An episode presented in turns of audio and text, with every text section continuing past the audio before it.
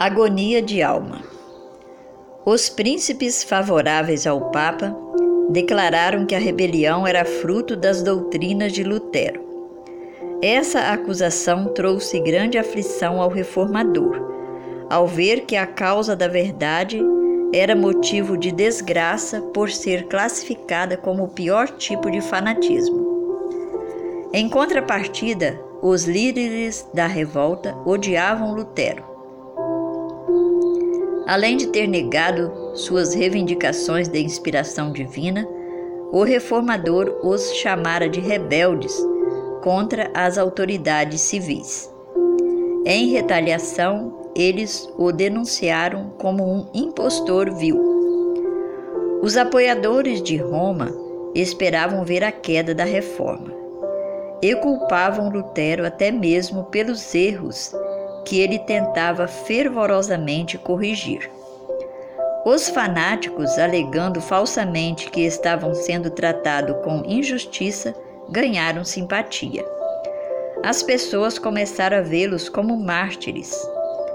Dessa maneira, aqueles que se opunham à reforma recebiam simpatia e louvor. Essa foi uma obra do mesmo espírito de rebelião que mostrou sua face pela primeira vez no céu.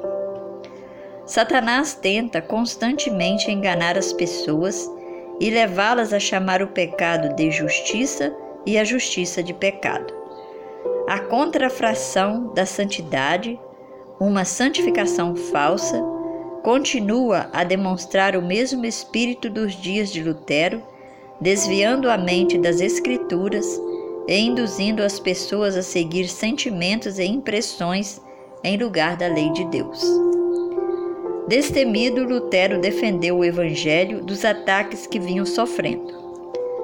Com a palavra de Deus, guerreou contra a autoridade usurpada do Papa, ao mesmo tempo em que permaneceu firme como uma rocha contra o fanatismo que tentou se aliar à reforma. Esses dois elementos de oposição deixavam as Escrituras de lado, exaltando a sabedoria humana como fonte da verdade. O racionalismo idólatra a razão e a trans o, racional, o racionalismo idolatra a razão e transforma no padrão para a prática religiosa. O romanismo alega ter uma linha intacta de inspiração dos apóstolos, dando-lhes a oportunidade de esconder extravagâncias e corrupção debaixo da comissão apostólica. A inspiração de Munzer reivindicava a inspiração que Munzer reivindicava vinha da própria imaginação. O verdadeiro cristianismo aceita a palavra de Deus como tese de toda e qualquer inspiração. Quando voltou ao Wartburg, Lutero concluiu a tradução do Novo Testamento e logo o Evangelho passou a circular entre o povo da Alemanha no próprio idioma. Todos que amavam a verdade receberam essa tradução com grande alegria. Os padres se alarmaram diante do pensamento de que agora o povo comum teria condições de debater a palavra de Deus com eles, o que exporia a própria ignorância. Roma lançou mão de toda a sua autoridade para impedir que as Escrituras se espalhassem. Mesmo assim, quanto mais proibia a Bíblia, mais as pessoas queriam saber o que ela realmente ensinava. Todos os que sabiam ler a carregavam consigo e só se satisfaziam ao memorizar grandes trechos das Escrituras. Lutero começou imediatamente a tradução do Antigo Testamento. Os escritos do reformador eram recebidos de bom grado tanto nas cidades quanto nas vilas. Aquilo que Lutero e seus inimigos, aquilo que Lutero e seus amigos registravam, outros se encarregavam de fazer circular. Monges convencidos de que seus votos monásticos eram ilegítimos, mas ignorantes demais para proclamar a palavra de Deus, vendiam os livros de Lutero e de seus amigos. A Alemanha logo foi inundada por esses ousados vendedores de livros. Estudo da Bíblia por toda parte. À noite, os professores das escolas, das vilas, liam a palavra em voz alta para pequenos grupos junto a lareiras.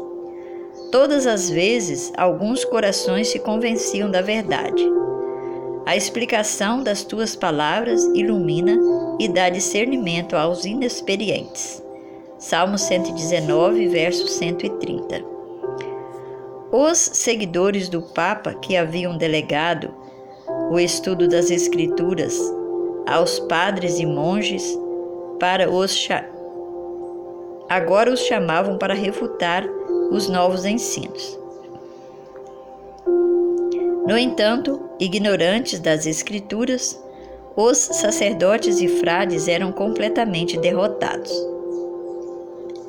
Infelizmente, disse um escritor católico, Lutero convenceu seus seguidores a não depositar sua fé em nenhum outro guia além das Sagradas Escrituras. Multidões se reuniam para ouvir homens com pouca educação formal pregarem a verdade. A ignorância vergonhosa dos grandes se tornava óbvia à medida que os ensinos simples da palavra de Deus refutavam seus argumentos.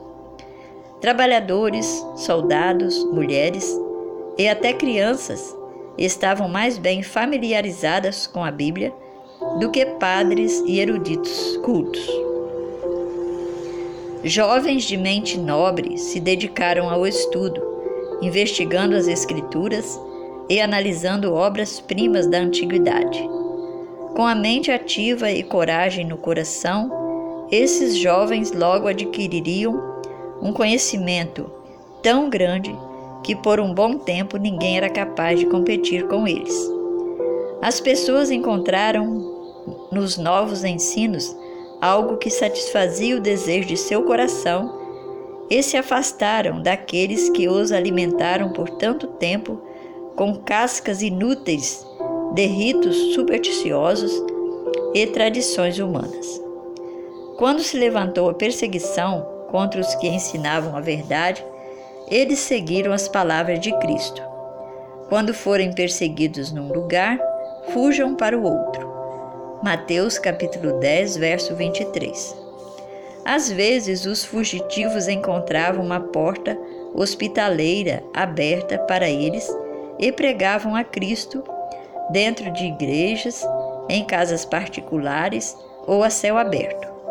A verdade se espalhava com poder irresistível.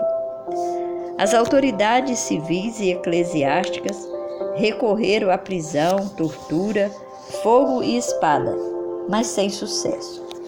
Milhares de cristãos selaram a fé com sangue, porém a perseguição só servia para disseminar a verdade.